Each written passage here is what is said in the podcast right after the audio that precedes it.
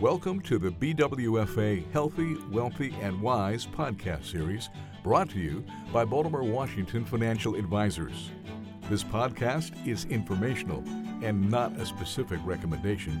Please consult with your financial advisor.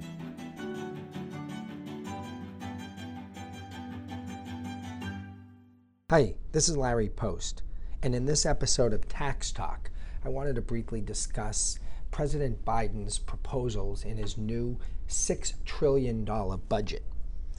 Uh, as I did previously earlier in the year when I talked about Biden's tax proposals pre inauguration, I want to preface this by saying that nothing is written into law. This is strictly President Biden's proposed budget and changes to tax law. Until both the House and Senate approve their versions of a budget and send it back to the president for signature and signed by the president, there is no changes to existing law.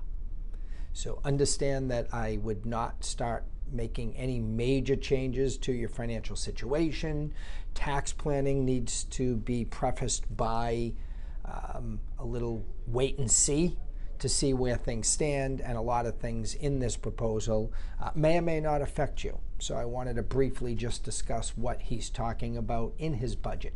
So there's kind of two pieces that I wanted to discuss on the tax side. Uh, obviously, one called the American Families Plan, which really focuses its attention on high income individuals.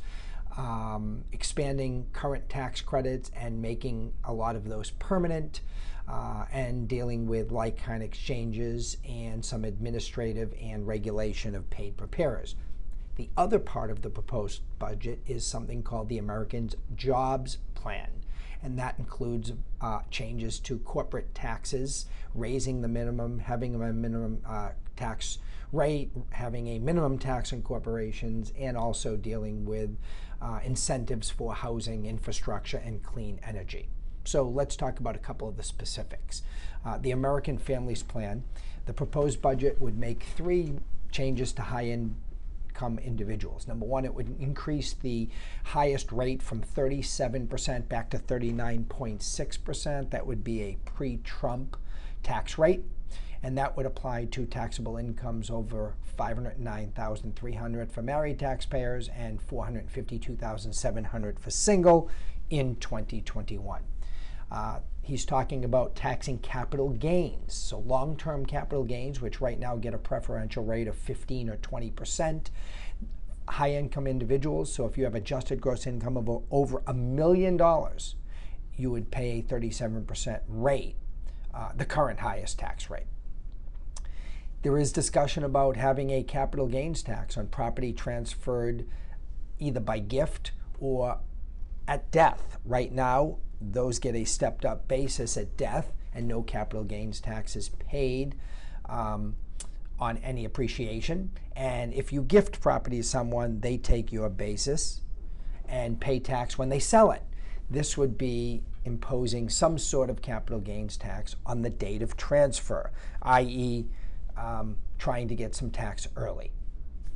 And then there is uh, the case of uh, pass through income, business income to high income individuals, making sure it's subject either to self employment and or net investment income tax, the 3.8% uh, net investment income tax, or some sort of self employment tax, um, possibly in addition to the Medicare 2.9% tax. This would be additional Social Security. Again, all proposed changes.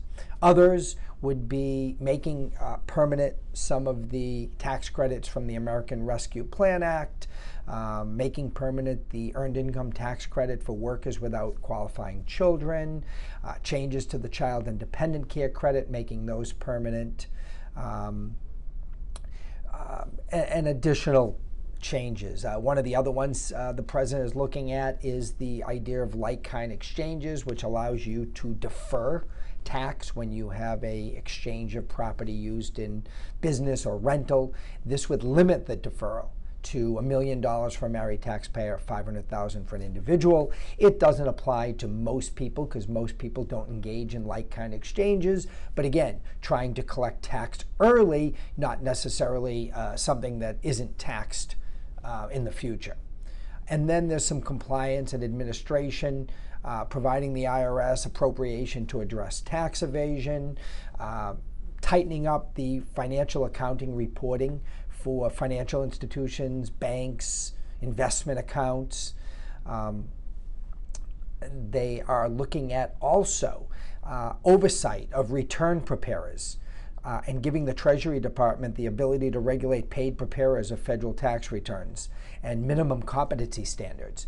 Uh, unfortunately, they're, uh, they, what they're really trying to do is the non licensed uh, preparer the non-licensed paid preparer.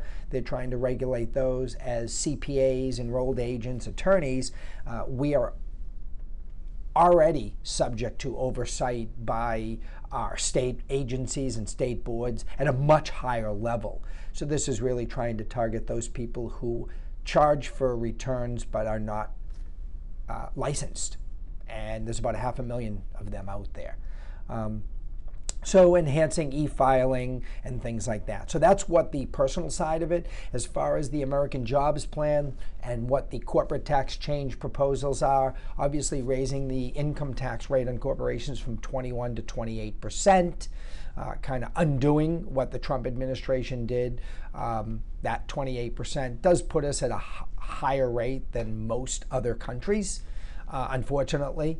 Um, and then uh, there's some other parts of his proposal that would impose a minimum tax of 15% on large corporations um, and trying to provide incentives for locating jobs and activities in the United States and removing deductions and credits for businesses that move outside the US. Really trying to crack down on global income and making sure that the U.S. taxes global income for any corporation that operates outside the U.S. but op- obviously is licensed to do business or is headquartered here in the U.S. So that's a lot of what uh, the other side. Um, uh, the corporate side of his proposed changes. Again, many more coming, many more to talk about in the future, uh, but understanding, again, going back to my first point, that this is just a proposal. Uh, my experience has shown that a lot of proposals never get into the final law or bill uh, because it has to go to the House, it then has to go to the Senate, it then goes to reconciliation between the House and the Senate, and there's just a lot of pushback right now um, in especially the Senate um, to get this done and passed.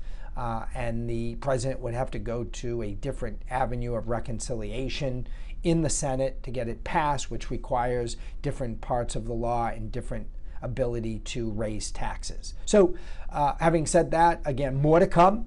And as we get more to come, we'll be updating uh, future webinars uh, and podcasts. Thanks for listening. For questions, more information, or to schedule a conversation, please contact Baltimore Washington Financial Advisors. Past performance is no measure or guarantee of future returns. Investing in securities involves risk, including the risk of principal the securities and services mentioned here may not be suitable for every investor. You should discuss these with your advisor prior to making a final determination based on your risk tolerance, your investment objectives, and your financial situation. Baltimore Washington Financial Advisors is a registered investment advisor.